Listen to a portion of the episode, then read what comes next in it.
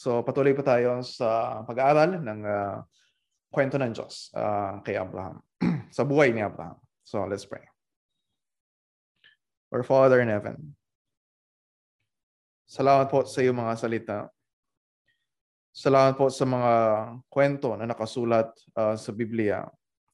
Mga totoong kwento. Mga kwento na sumasalamin sa kalagayan din ng puso namin. At nagpapakita sa amin ng uh, laki uh, ng pangangailangan namin sa iyo. Pero higit sa lahat, Panginoon, ay ipakita mo sa amin uh, kung sino ka. Ipakita mo sa amin kung uh, sino ang iyong anak na si Jesus. Ipakita mo sa amin uh, kung uh, sino ang aming tagapagligtas. Pakita mo sa amin ngayon, Panginoon, ang uh, buhay na nais mo para sa bawat isa sa amin. And be glorified, Father, in the preaching of your word. This is our prayer in Jesus' name. Amen. karaniwan po sa atin, uh, natural sa atin na sinisisi natin yung mga nangyayari sa buhay natin, our life circumstances, uh, sa mga kasalanan natin, sa mga pagkukulang natin. Yung bang kapag uh, napapansin natin o napapansin ng iba, na nanlalamig yung relasyon natin sa Panginoon o kaya ay uh, nalalayo ang uh, uh, relasyon natin sa Panginoon, parang minsan uh, we make excuses na eh ano eh mahirap talaga yung buhay ngayon eh. Siguro mag improve yung relationship ko sa Panginoon kapag uh, medyo lumuwag-luwag na. O kaya, uh, kung meron kayong mga ongoing conflicts uh, sa mga kasama ninyo sa bahay or maybe uh, sa mga kasama natin sa church. And we make excuses na eh sila kasi kasi nagawa nilang kasalanan sa akin. So kaya hanggang ngayon ay uh, hindi pa rin nare-resolve uh, yung mga ganong conflicts. But we need to ask ourselves, paano kung bumuti na yung uh, uh, kalagayan uh, ng buhay natin ngayon. Paano pag medyo naging uh, maganda na yung trato ng ibang tao sa atin? Pa, uh, pwede na ba nating sabihin na magiging maayos na yung relasyon natin sa Panginoon at mas uh, mag-grow yung heart natin in our love uh, for others.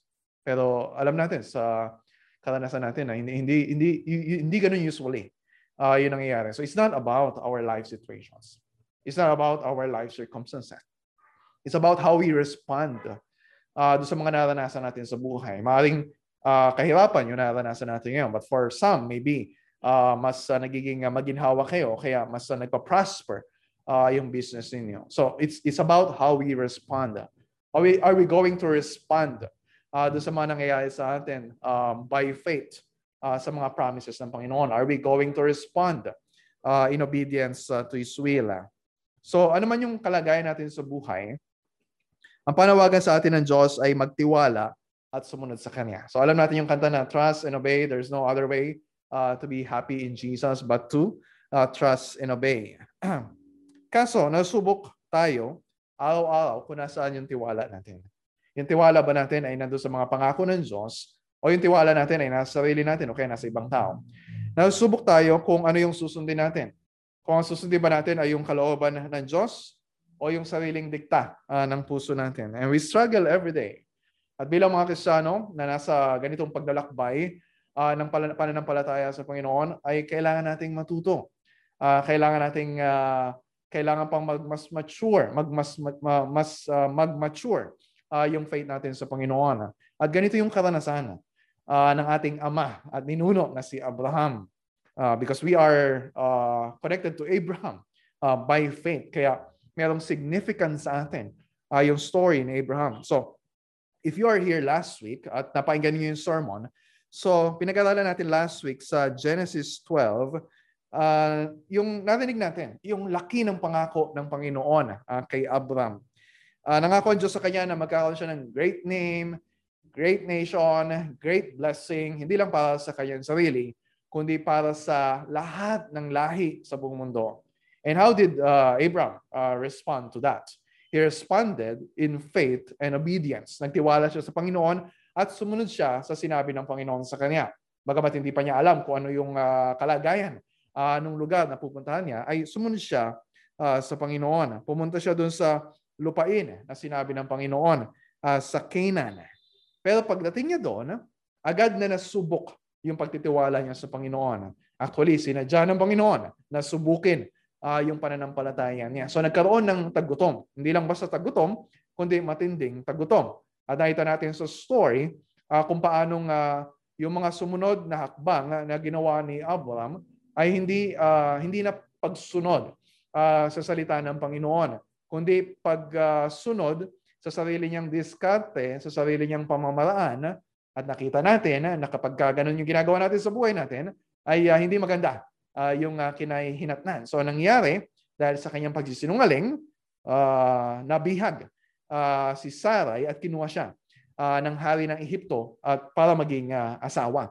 Pero nakita din natin na uh, kumilos ang Panginoon uh, dahil may pangako ang Diyos at hindi niya hahayaan na mawala si Sarai kasi may plano ang Diyos na magkaroon sila ng anak. So eventually, ay uh, naibalik sa kanya si Sarai. And as a result of that, even in spite of uh, Abram's foolishness, ay pinagpala pa siya. Nagkaroon pa siya ng mga uh, material uh, prosperity. Hindi dahil maganda yung ginawa ni uh, Abram, kundi dahil sa pangako ng Panginoon na I will bless you. At kasama sa blessing na yon ay yung uh, material uh, possessions uh, na meron siya. Pero makita natin later on na hindi lang yun yung blessing na ipinangako ng Panginoon. At itong mga possessions na meron siya ngayon, naging napakayaman niya, ay masabi natin na parang ill-gotten wealth uh, dahil nakuha niya dahil sa panloloko na ginawa niya uh, sa mga taga-Ehipto. Pero, uh, ganun pa man, so nakita natin uh, sa Genesis chapter 13, uh, yung description kay Abraham kung ano na yung kanyang uh, uh, financial uh, status. Sabi sa verse 2, Now Abram was very rich. Napakayaman na. At yung salitang rich ay kapareho ng salitang severe uh, dun sa verse uh, 10 ng chapter 12 na dinidescribe yung famine uh, na nangyari sa Canaan. Pero dito, merong very, very rich. So ibig sabihin, makita natin na parang uh, sa kasabihan ngayon, parang nabaligtad uh, yung kapalaran uh, ni uh, Abraham uh, sa lengguwahe ng mga tao. Ah, sinwerte. Talagang napakaswerte uh, ng tao na ito. Kalokohan na yung ginawa niya uh, siya pa yung uh, uh, naging uh, napakayaman. Pero kahit na nakita natin na mayaman na si Abraham, marami siyang hayop, pilak at ginto, as sabi sa verse 2, wag na wag nating uh, i-assume. Wag nating uh, uh, sasabihin na kung ang isang tao ay uh, materially uh, prosperous, ay sumusunod na siya uh, sa kalooban ng Panginoon. Wag natin, wag natin sasabihin na, halimbawa, kayo, kayo sa church, na parang, ah, Mayaman siya, nagpa-prosper na yung business niya. Siguro uh, faithful siya sa Panginoon. And we don't know that. Maybe, uh, maybe not. Sa case ni Abraham, naging unfaithful siya sa Panginoon. Pero uh, pinagpala pa siya. Di ba? And karaniwan nangyayari yun. Maybe some of us ay naging mayaman o kaya materially uh, prosperous. Hindi dahil sumunod tayo sa kalooban ng Panginoon, kundi dahil uh, sa sariling diskarte natin. Um, and then kahit na naging napakayaman ni Abram, paano niya ma-enjoy yung kayamanan na yun if he is outside the will of God? Kung nandun siya sa Egypt, uh, at the end of uh, story uh, sa chapter 12, at hindi naman yung Egypt, yung lupa na ipinangako sa kanya uh, ng Panginoon. So, babalik at babalik din si Abraham sa lupa na sinabi ng Diyos na doon siya, sa Canaan. Diba? Yun yung uh, simula ng story uh, sa verse 1. Bumalik si Abraham kasama yung kanyang asawa at lahat ng meron siya, kasama si Lot na kanyang pamang, pamangkin, uh, pabalik sa Negev. Yun yung huling lugar na pinuntahan nila bago sila pumunta sa uh, Egypt. So, this is a picture of repentance. Kumbaga, uh, nagbalik loob uh, si Abraham, hindi lang sa lupang pangako, kundi sa uh, kalooban ng Panginoon, sa pagtitiwala sa Panginoon. Dahil yung Egypt, uh, yung Egypt ay picture of uh, idolatry, is a picture of uh, unbelief and uh, disobedience. And yung Canaan as a promised land ay a picture or a place of uh, uh, worship, a place of trust, a place of uh, obedience. And so, um, nagtungo sila sa Negev. Ayun yung southern portion ng Canaan. At ito yung, uh, sabi ko kanina, yung huling, huling nating nila dun sa journey nila, uh, nung first time sila napunta sa Canaan. So, Totoo na naging na, na mayaman na si Abraham. Napakayaman uh, at this point. Pero, hindi yon yung pinaka-importanting identity niya. Yes, mayaman siya. Pero hindi yun yung pinaka-importante sa buhay niya. Bakit? Eh wala nga siyang sariling lupa.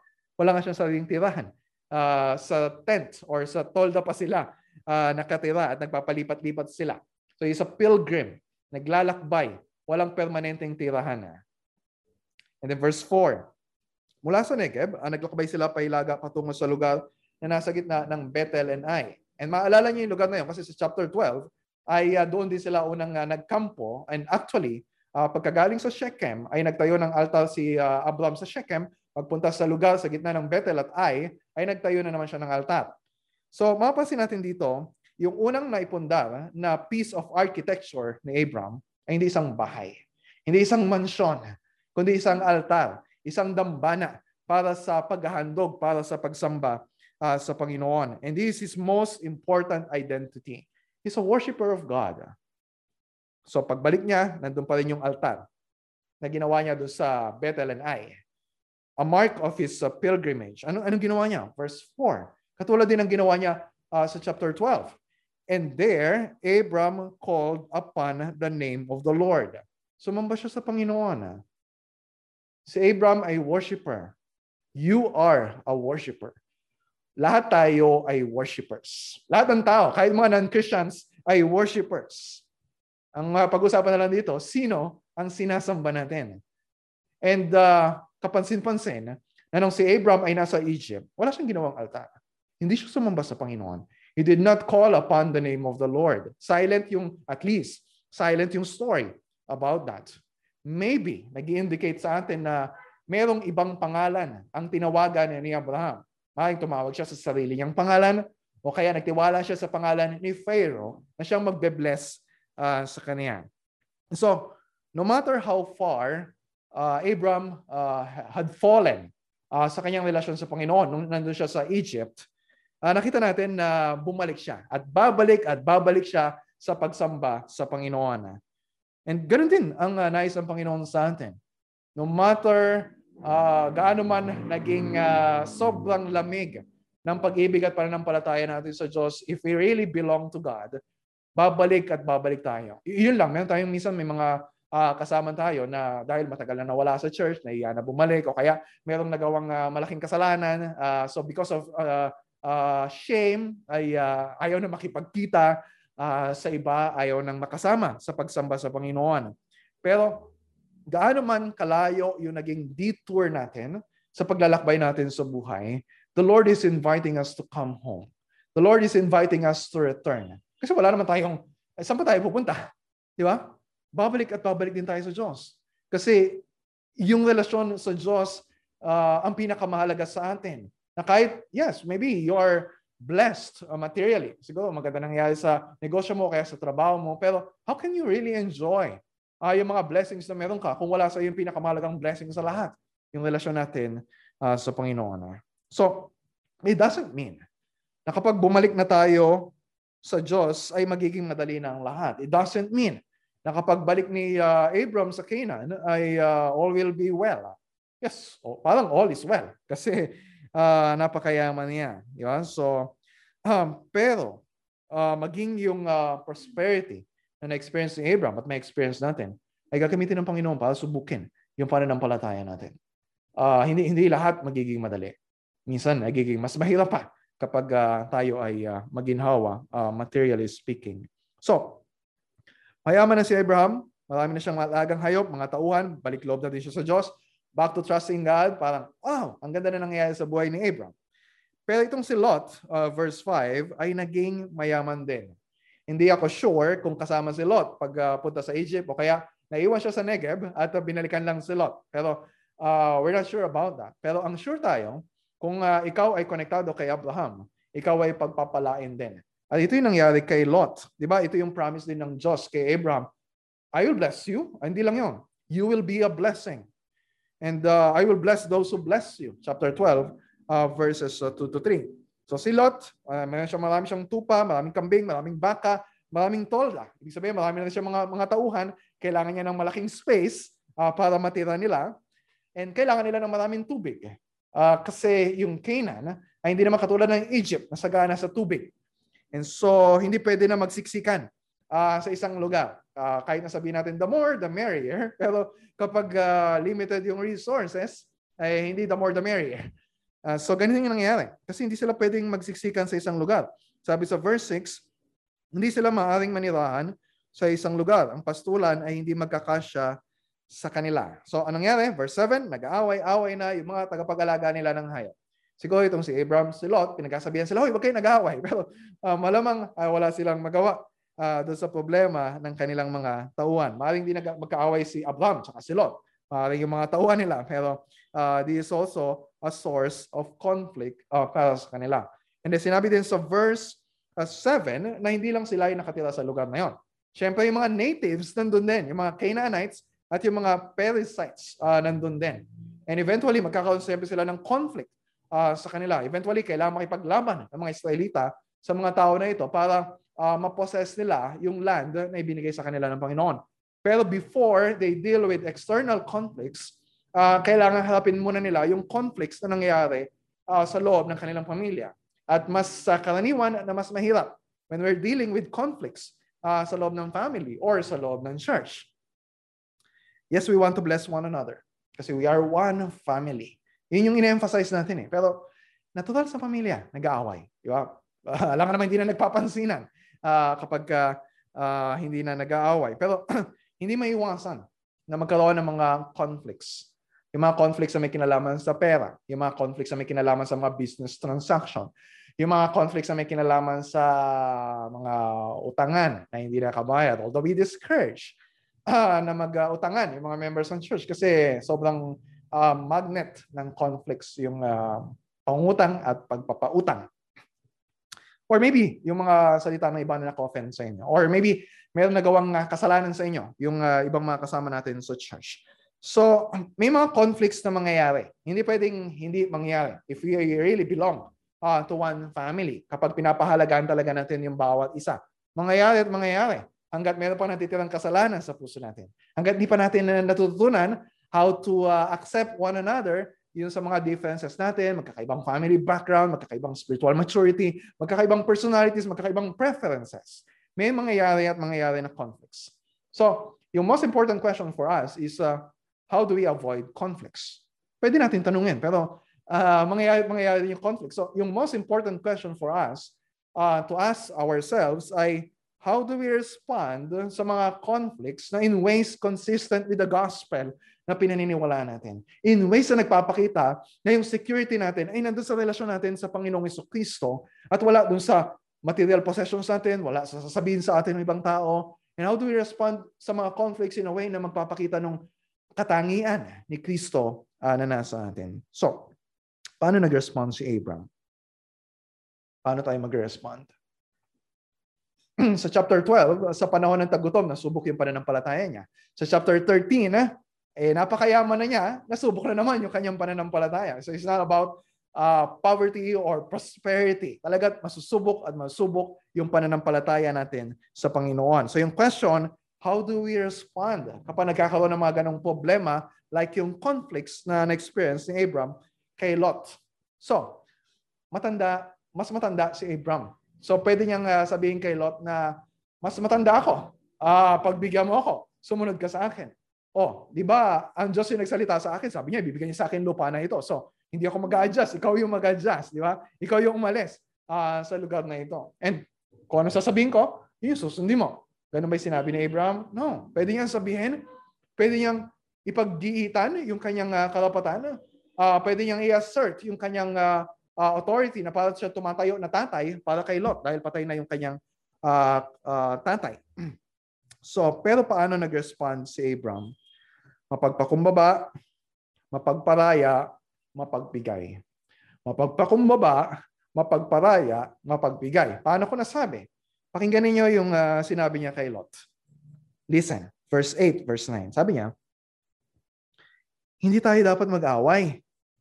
At yung mga tauhan natin, sapagkat magkamag-anak tayo, magkapatid tayo. Mabuti pa yung maghiwalay tayo. Mamili ka. Kung gusto mo sa kaliwa, sa kanan ako. Kung gusto mo sa kanan, sa kaliwa ako.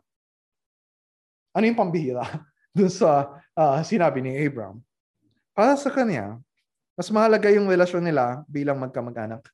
Mas mahalaga yung pagkakasundo nila sa pamilya kaysa yung kanyang individual prosperity. So bagamat nakakatanda siya at parang anak niya na si Lot, nanatili siyang humble. Nagpakababa siya. Siya pa yung gumawa ng unang hakbang. Siya yung nag-initiate. Siya yung nag-propose ng solusyon para maayos yung kanilang problema. And wala siyang sense of entitlement. Na parang sinabi, akin to, karapatan ko to. Ikaw yung mag-adjust. Diba? Sabi sa Psalm 133 verse 1, Behold how good and pleasant it is when brothers dwell together in unity. At napakaganda makita sa family ni Abraham. Napaganda makita sa church natin. Pero eventually, because of differences, sometimes yung best solution ay yung paghihiwalay. Katulad ng pinapost ni Abraham. Kasi hindi, hindi, hindi sila pwede magsiksikan uh, doon sa lugar na yon. Talagang magkakaroon ng problema. So, uh, may mga panahon na hindi maiwasan yung paghihiwalay. For the sake of peace, for the sake of resolving conflicts. Ito yung nangyari kay Paul and Barnabas nung sila ay uh, uh, nagkaiwalay. Uh, ito yung uh, nangyayari sa ibang mga churches because of some differences. Uh, maybe nag-away simula, pero nagkasundo sila na hindi sila pwedeng magsama, so kailangan nilang uh, maghiwalay uh, ng mga churches. Eh, nakakalungkot na nangyayari yan, pero ginagamit din ng Panginoon uh, to fulfill His redemptive purposes. So, si Abram, mapagparaya at mapagbigay. Hindi katulad ng mga, di ba, limbawa, pagka sa loob ng bahay mayroong fried chicken, ba? Siyempre, unahan dun sa, ano yung pate na pinag-uunahan? Ano yung pate na pinag-uunahan ninyo? Uh, Siyempre, hindi yung uh, pizzo, di ba? Unahan yan sa hita o kaya yung uh, wings na part, yung uh, mas masarap. Tapos, kapag ikaw na huling kumain, ay sorry ka na lang kasi matitira sa iyo yung, uh, uh, yung white meat. Pero kay Abraham, uh, sabi niya, hinayaan niya si Lot. Ikaw yung unang pumili. Yung best part of the land. Sabi niya, kung uh, gusto mo yung sa kaliwa, di sa kanan ako. Kung gusto mo yung sa kanan, eh di sa kaliwa ko. Yung ibang mga uh, nag interpret ng uh, action ni Abraham, sinasabi nila na uh, mali yung uh, action ni Abraham, mali yung decision niya. Kasi binigay sa kanya ng Diyos yung lupa na yun eh. Di ba ba? Eh paano kung uh, ang kinin ni uh, Lot, yung uh, uh, para kay Abraham, di ba pa, paano na yung promise? uh, ng Diyos dun sa lupa para sa kanya. Diba? So it seems like a threat uh, sa promise uh, ni Lord kay Abraham. Pero the rest of the story will tell us na tama yung naging desisyon ni Abraham. Aprobado sa Diyos yung naging desisyon niya. Yung desisyon ni Lot yung mali. And he doesn't feel threatened. Uh, kung uh, si Lot man yung una uh, na pumili uh, nung uh, uh, lupa na gusto niya. And that's uh, that's something na masasabi lang ng isa ng isang tao na sobrang secured sa promises ng Panginoon. 'Di ba? Mas pinagigita natin yung karapatan natin, mas gusto natin piliin kung ano yung mas maganda para sa atin if we feel insecure. Pero if we are secured sa identity natin sa Panginoon, if we are secured sa uh, salita ng Panginoon, natutuparin niya kung ano yung uh, sinabi niya, kahit ano yung piliin ni Lot na lugar uh, para sa kanya. So, uh, at this point, nakita natin na Abraham was uh, learning how to act in faith, trusting God uh, for His word. Hindi siya feeling insecure, hindi siya threatened, hindi siya anxious. Anxious na mawala sa kanya yung best part of the land. So, pinangako talaga ng Diyos na magkakaroon siya ng, ibibigay sa kanya yung lupa na yon at sa magiging anak niya. Di ba sabi sa Genesis 12, 7, 7, I will give the land for you and for your offspring. Pero is learning to look for something better. Yung tingnan yung bagay na hindi nakikita katulad ng lupa na pinag-uusapan nila uh, nung panahon na yon. He's learning to look to something na hindi makikita ng near-sighted eyes ng tao. He's learning to look for something better. And when you look sa interpretation sa Hebrews chapter 11, doon sa ginawa niya, sabi sa Hebrews chapter 11 verse 10, about Abraham, he was looking forward to the city that has foundations whose designer and builder is God. So katulad ni Abraham, tayo rin ay mga pilgrims. Sabi sa verse 13 ng Hebrews 11, tayo ay strangers and exiles on the earth. We're also seeking a homeland. Hindi ito yung lupa na natutuntungan natin. Di ba? Kahit nagrenta ka ngayon o kaya meron kang uh, uh, meron ng uh, lupa na nakatitulo, nakapangalan sa iyo, uh, yung titulo ng lupa at ng bahay. No. Sabi sa verse 16, we desire a better country that is a heavenly one. So kung secured ka sa identity mo kay Kristo, and nandun yung assurance mo, natuto pa rin ng, ng Diyos yung pangako niya sa'yo, and does not, uh, God does not promise us na magkakaroon tayo ng sariling lupa. Hindi pinangako ng Diyos magkakaroon tayo ng ekta-ektaryang lupa. Iba sa atin, binless ng Panginoon in that way. Pero it does not promise, uh, hindi yun yung pangako niya sa atin. Ang pangako niya sa atin, sabi pa sa verse 16, He has prepared for us a city. Merong titirhan. Hindi, So kung naniniwala tayo doon sa pangako ng Diyos, hindi na mahirap sa atin yung makipagkasundo. Hindi na mahirap sa atin yung magpakumbaba. Hindi na mahirap sa atin yung maging mapagparaya at mapagbigay, katulad ni Abraham. Pero, lalong lumalala yung conflicts. Lalong, lalong nagkakaroon ng problema kung hindi tayo sa pangako ng Diyos tumitingin. Kung tumitingin tayo sa mga bagay na nakikita natin dito sa mundo. Katulad ni Lot. Yun yung naging problema ni Lot sa next part ng story on the surface, parang uh, tama naman yung ginawa niyang uh, desisyon. Siyempre, gagawa siya ng desisyon kung ano yung magiging advantageous uh, para sa kanya. Pero sa bandang huli, as we look sa mga later chapters, makita natin na yung desisyon na yon ay ikapapahamak ni Lot at ang kanyang pamilya. Bakit? Kasi Abram, si, si Lot, hindi katulad ni Abram. Si Abram, he was now learning how to live by faith. Pero si Lot, namumuhay pa siya ayon sa nakikita ng kanyang mata. Not by faith, but by sight. Ano ba yung definition ng faith? Hebrews chapter 11 verse 1. Now, faith is the assurance of things hoped for, the conviction of things not seen. Yun yung nakikita na natin kay Abraham. Nakikita niya na at nagtitiwala siya sa Diyos at, at kasi nakikita niya yung mga bagay na hindi nakikita ng ordinaryong mga mata. Pero si Lot, He, he was making a decision based on what his eyes can see. Look at the next part of the story. Verse 10.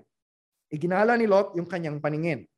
So nakita niya. So sinurvey niya yung lupa at nakita niya yung kapatagan ng Jordan hanggang sa Zoar ay sagana sa tubig. Ah, perfect.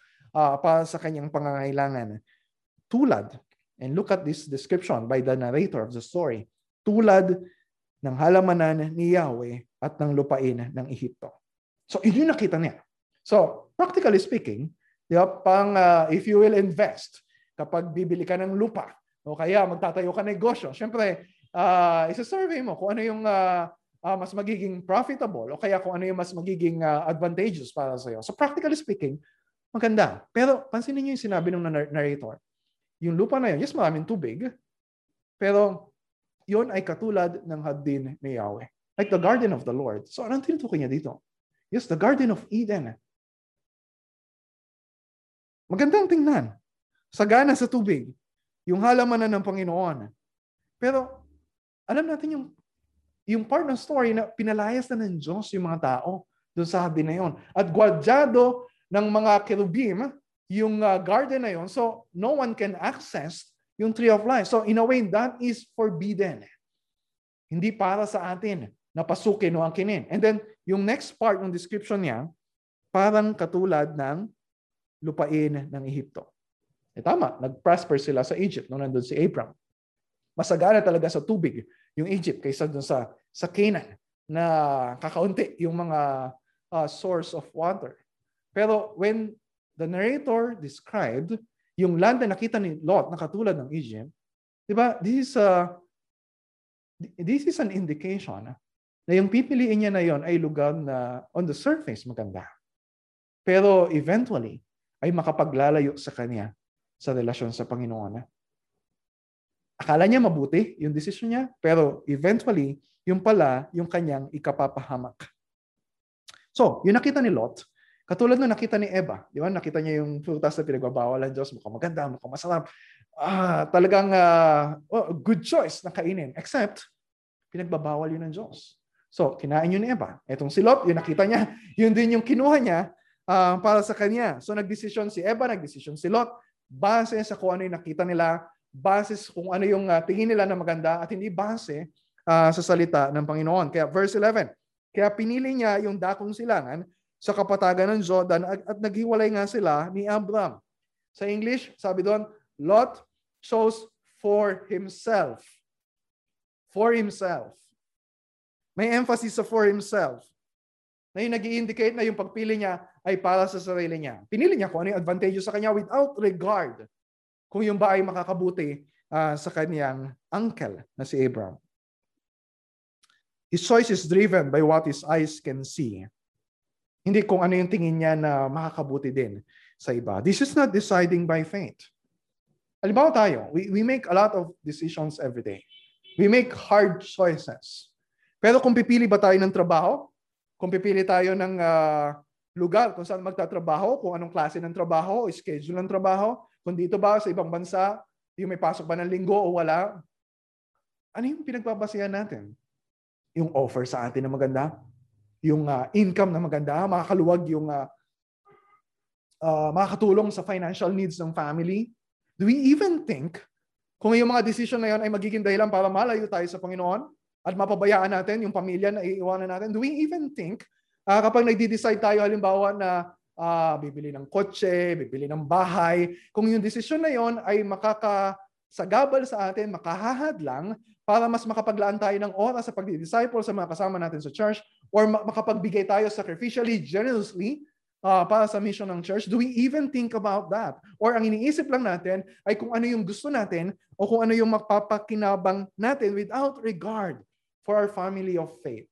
That's not deciding by faith. That's not deciding by love. That's deciding by sight. So, uh, minsan inakala natin na desisyon na mabuti sa sarili natin, kung hiwalay sa Diyos, ay yung pala yung ikapapahamak natin. So, nagdesisyon si Lot. So, mang-ayon naman si Abraham kasi siya naman yung nag-propose. Sige, ikaw yung maunang pipili. Then kung ano yung uh, uh, hindi mo pinili, yun yung sa, sa akin.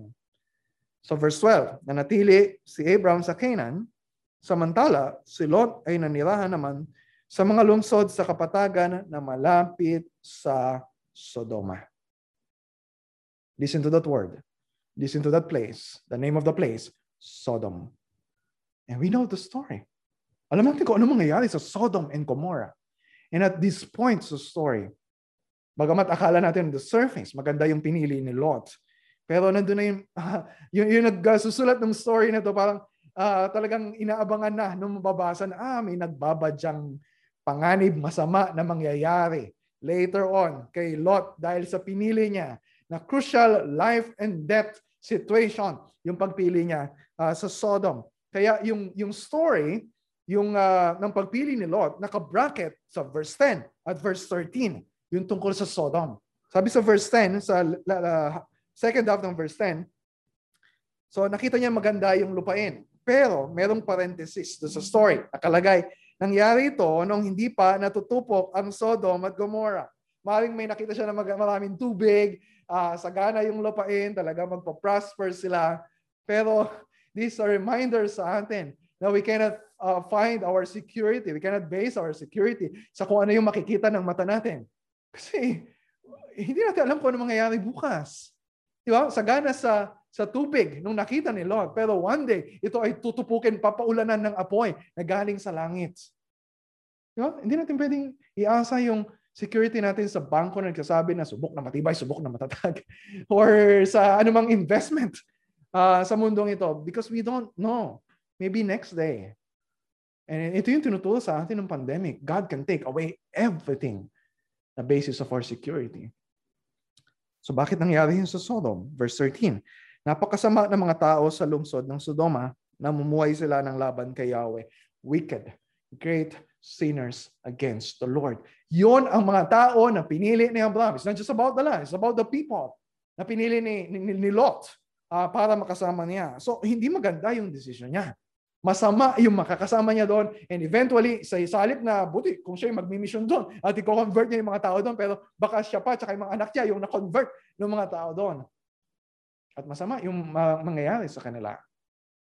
So, why, why would you make a choice? Maybe hindi pa nakita ni Lot lahat.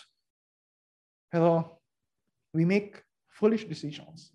We make rushed decisions base sa kung ano yung akala natin na mabuti without even considering or consulting or praying kung yung ba ay kalooban ng Panginoon. Kaya sabi ni John Calvin, doon sa choice ni Lot, akala niya paraiso yung pinili niyang lugar. Pero yung pala ay mala impyerno yung naghihintay sa kanya. At yun yung mangyayari. If we are deciding not by faith, but by sight. So, ibang-iba ito sa pananampalataya na meron si Abraham.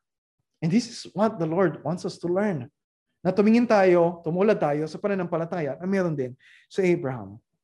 So, pero hindi, hindi, hindi kapag sinabi na we decide by faith, not, not by sight. Hindi, hindi ibig sabihin na parang pipikit na lang tayo, parang uh, magbubulag-bulagan sa reality na nangyayari sa atin.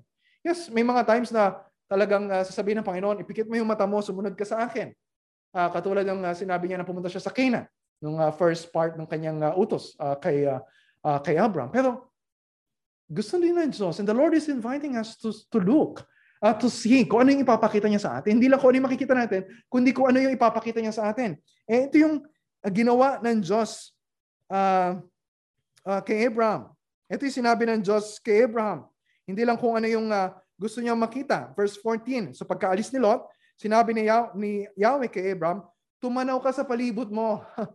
Di ba nakita natin sa verse 10, si, uh, si Lot, yeah, tumanaw din siya, tiningnan niya kung ano yung nasa paligid niya. Pero ito ang Diyos ang nagutos sa kanya na gawin niya. Literally, ang sabi dito, tumanaw ka sa lahat na makikita mo or northward, southward, westward, eastward. At lahat ng makikita mo ay ibibigay ko sa iyo. Wow. So hindi lang yon. Pinangako ng Diyos yung lupa sa kanya. Di ba sa chapter 12 verse 7? Pero sabi niya dito sa verse 15 eh, ng chapter 13, ang buong lupaing natatanaw mo ay ibibigay ko sa iyo. At sa magiging lahi mo, magpakailanman. Hindi partial. Hindi sinabi, oh, 50% yan, bibigay ko sa iyo. No, lahat ibibigay ko sa iyo. Hindi temporary, not just for 50 years or 100 years, but forever. Magpakailanman, ibibigay ng Panginoon. So, talo ba si Abraham sa usapan, usapan nila ni Lot? No. Kung natututo tayo na maging mapagparaya at mapagbigay, ang Diyos ang bahala sa atin. Hindi natin kailangan angkinin yung mga gusto natin. Ang Diyos ang magbibigay ng pagkapala sa atin. So, yun yung pinangako niya sa atin. And ni-reaffirm niya yung promise niya. Uh, sa chapter 12, verse 2 na, you'll be a great nation. I will, ang gagawin kita na great nation. And sabi niya sa verse 16 ng chapter 13, ang iyong mga salin lahi ay gagawin kong sindami ng alikabok sa lupa na hindi mo kayang bilangin. Wala pa siyang anak, kahit isa. Pero yung promise ng Panginoon, magiging sila isang napakalaking lahi na hindi mo bilang sa dami. Naniwala ba si Abraham sa pangako ng Diyos? Yes. And based on that promise, ito yung utos sa kanya ng Panginoon. At talagang gaganahan ka kapag ka narinig mo yung laki ng pangako ng Panginoon, tapos ito yung iuutos niya sa'yo. Ano, ano sabi niya? Verse 17. Libutin mo ang buong lupain. Hindi para mamasyal ka lang dyan at mag uh, uh, suy-suy. Uh, libutin mo ang buong lupain. Ang lahat ng yan ay ibibigay ko sa iyo. Di ba? Parang sa panahon nila, kung ano yung matutuntungan mo and uh, you will claim as a legal possession, Sa'yo yan. Pag-aari mo yan. Bakit? Kasi binigay ng Diyos. Sinabi ng Diyos, bibigay ko sa iyo. Gracious gift, yung land for Abraham. Generous gift ng Diyos. A permanent gift ng Diyos. Ganyan kabuti magbigay ang Diyos. And if we have the same God, why why are we bakit tayo nagiging hesitant? Bakit pinagtutudahan natin yung pangako niya? Bakit Kino-question natin yung mga salita niya sa atin, kung ganito pala ka-generous, ka-gracious, yung Diyos na meron tayo. He owns everything. Ang Diyos natin, ang pinakamayaman sa lahat. Siya yung nagmamayari sa lahat and He can give us everything. Everything. So, verse 18. Nag-respond si Abraham again by faith. Lumipat si Abraham sa Hebron at doon tumira sa tabi ng malalaking puno sa Mamre Nagtayo siya roon ng altar para kay Yahweh. So, eventually, uh, sabi ni Diyos, lilibutin niya yung buong, uh, buong lupain. Pero ngayon, nanirahan muna siya sa Hebron at inari niyang kanya yung lupa na yon. Dahil sinabi ng Diyos, di ba? Hebron, sa akin ka. Hindi ito katulad ng uh, name it and claim it na tinuturo ng maraming mga prosperity gospel preachers ngayon. This is not the same. Hindi natin pwede sabihin katulad na sinasabi nila na pangalanan mo, kung anong hinihiling ang gusto mo. Sabihin mo kung gaano kalaking bahay ang gusto mo, saang subdivision ang gusto mo, anong lupain ang gusto mo, anong kotse ang gusto mo, anong kulay ang gusto mo. And if you claim that by faith, if you name it by faith, then claim it. Sa yan, ibibigay sa iyo ng Diyos. Amen? Walang mag amen sa inyo. Okay? Pero paano pag hindi binigay? Sasabihin so, ba, ay, kasi kulang yung pananampalataya mo. Ganun ba yun? Abram claimed yung land. Not because he earned it. Hindi dahil pinangalanan niya, kundi dahil pinangalanan ng Diyos ang Hebron para sa kanya. Pinangalanan ng Diyos, ipinangalan ng Diyos ang buong Canaan para kay Abraham. Yung titulo ng lupa na yon ay inilipat sa pangalan ni Abraham. At least sa isip ng Diyos. Hindi pa nangyayari sa panahon uh, ni Abraham. So he can claim that land kasi pinangako yun ng Diyos sa kanya. And you cannot claim something na hindi pinangako ng Diyos. Di ba? You cannot claim na magkakaroon ako ng kotse in five years. Gagaling, gagaling yung nanay ko sa sakit. I claim it.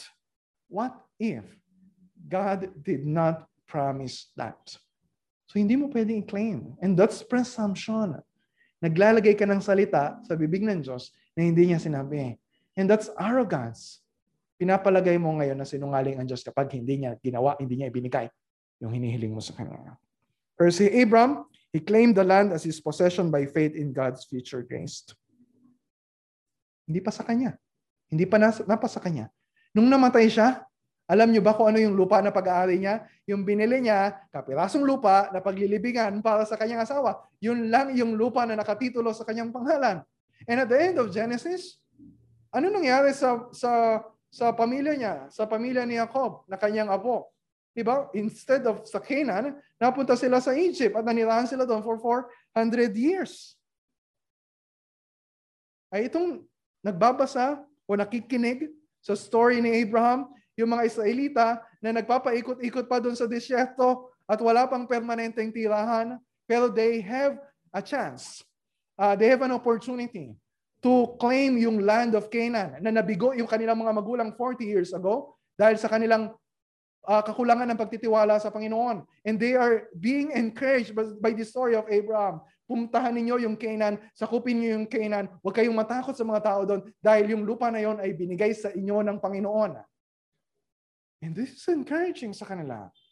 Ito yung nag embolden anong kanilang faith sa Panginoon.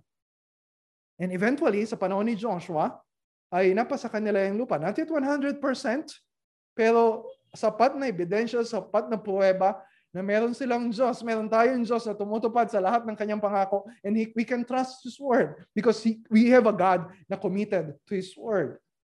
Pero what's the point of the land? Para ba magkaroon sila ng a piece of property na may tuturing nila sa kanila? What's the point of the land? Sabi ni Graham Goldsworthy, uh, yun yung nais ng Diyos para yung God's people in God's place will be under God's rule. It is not about yung physical aspect ng land. It's about God's people na magkakaroon ng malapit na ugnayan sa Panginoon at sasamba sa Kanya, magtitiwala sa Kanyang mga salita at susunod uh, sa kanyang mga utos. Yes, paulit-ulit na pinag-uusapan yung lupain dito sa Genesis 13. At ito yung tema, dito umiikot yung story. Pero don't miss what happened dun sa first part at dun sa last part. Ito yung bracket ng story. Ito yung bookends na nagpapakita sa atin. This is the point of the land. Ano yung point na yon? Verse 18. Anong ginawa ni Abraham sa Hebron? Eh, yun na naman. Nagtayo na naman siya ng altar and he called upon the name of the Lord. Bilangin niyo na yung lugar na pinagtatayo niya ng altar, ha? Shechem, yung uh, Bethel and Ai, and then Hebron. And then sa first part ng story natin, di ba pinaalala na sa and Ai, nagtayo din siya ng altar and he called upon the name of the Lord pagbalik niya sa lugar na yon. So what's the point of the land? The point of the land is for God to give us a place kung saan siya maninirahan kasama natin and for, for us to worship Him forever and ever. That's the point of the land. Worship. Pagsamba sa Panginoon. Hindi pagkakaroon ng security, hindi pagkakaroon ng stability, but it's about worship and intimacy with God. Kaya pinalayas ulit sila doon sa lupain na yon. Sinakop sila ng mga Assyrians sa history nila. And then, Pinalaya sila at naging alipin sila doon sa Babylon. Bakit? Because of their failure to worship. Dahil yung lupa na yon ay para sa pagsamba sa Panginoon. At yun ang dahilan bakit si Kristo ay pumanaog mula sa langit at nagtungo sa lupa. Yun ang dahilan kung bakit ang anak ng Diyos ay nagkatawang tao. And katulad ni Abraham, but someone greater than Abraham, iniwan niya yung langit. Iniwan niya yung karangyaan, kayamanan ng langit para manirahan na kasama natin. Bakit? For us to experience intimacy with God. Para makasama natin ang Diyos. That's the point of the land. Tunay, ang Diyos naging tunay na tao. Katulad natin. Pero hindi katulad natin. Hindi siya nagkasala kahit isa. Hindi siya nahulog sa tukso ng Diablo. Hindi katulad ni Adan, ay hindi katulad ni Eva, hindi katulad ni Lot. Naalala niyo yung story na dinala siya ng ni Satanas sa Matthew chapter 4, verses 8 to 9? Dinala siya sa tuktok ng bundok at ipinakita sa kanya ang lahat ng kayamanan at karangyaan sa mundo. Ang sinabi ni Satanas sa kanya, ibibigay kong lahat sa iyo yan kung magpapatira pa ka, luluhod at sasamba sa akin. Ano sagot ni Jesus? Verse 10. Buong buo ang tiwala niya sa salita ng Diyos katulad ni Abraham. That's the story. Sabi niya kay Satanas, no way. Lumayas ka. Ang sabi ng salita ng Diyos, ang Panginoong Yahweh lang ang iyong sasambahin at yung, pag, eh, yung paglilingkuran. Buong buo ang pananampalataya ni Kristo sa salita ng kanyang Ama.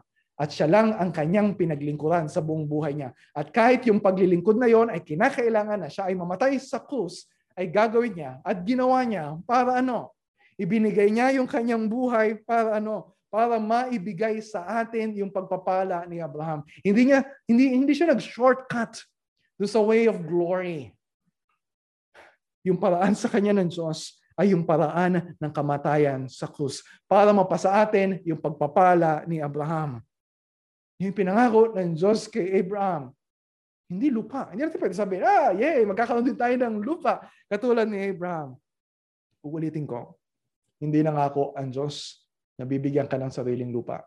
Hindi nangako ang Diyos na magkakaroon ka ng sariling bahay. He does not promise. You can pray. You can pray. Pwede mo mag-pray sa Panginoon.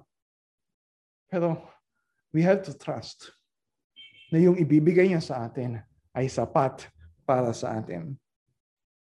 Ang ginaransya ni Kristo nung siya ay namatay sa krus, He does not guarantee material prosperity for all of us.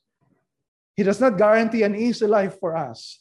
Ang ginaransya niya para sa atin ng mga makasalanan na nasa na nasa labas ng kaharian ng Diyos at nararapat lang natupukin katulad ng mga makasalanan, great sinners against the Lord na nasa Sodom at Gomorrah, ang ginaransya ng Panginoon nung siya ay namatay sa krus at siya ay muling nabuhay, tayo na nasa labas ay dadali niya sa loob ng kanyang lupain, sa loob ng kanyang kaharian, kung saan tayo ay magkakaroon ng malapit na relasyon sa Panginoon kasama ang iba pa na mga anak ni Abraham. We will live together. And that's the church the local church and the universal church na magkakasama tayo na sumasamba sa Panginoon, yumayakap sa kanyang salita, nakikinig, sumusunod sa kanyang salita. Katulad ng ginagawa natin ngayon. And one day we will do sa pagbabalik ng Panginoong Kristo na makakasama natin all nations, all languages, all tribes, all peoples na sasamba sa Panginoon. That is what we can claim.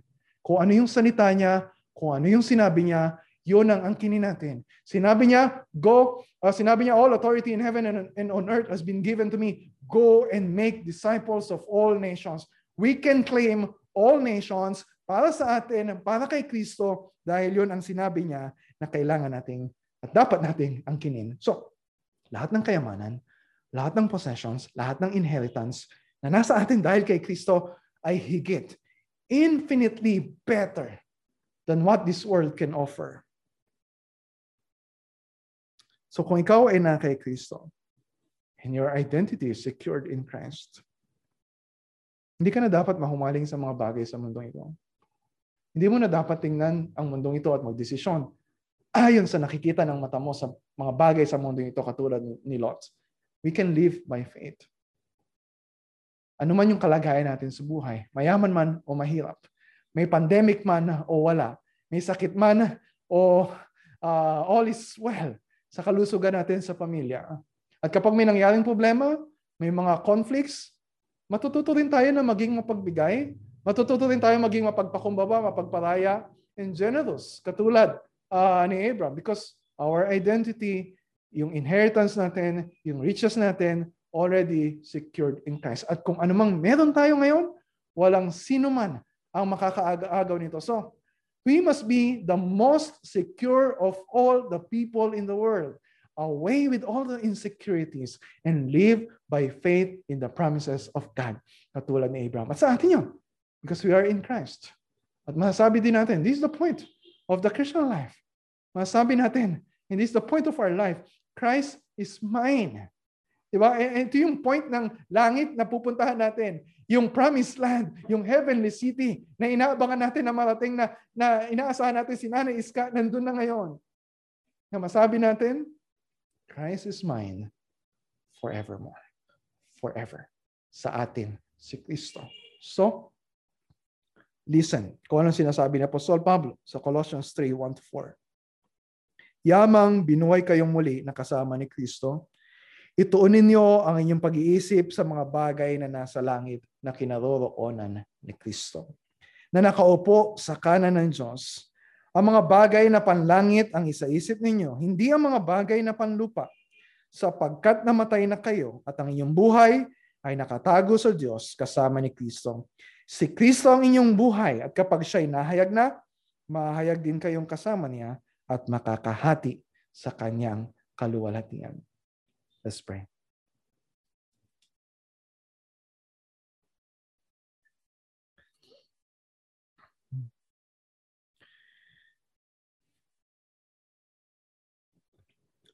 Our Father in heaven, your words, your promises, and they are so precious.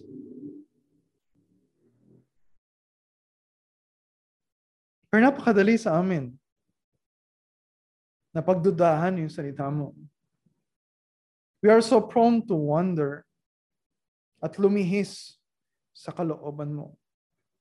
And so, Father,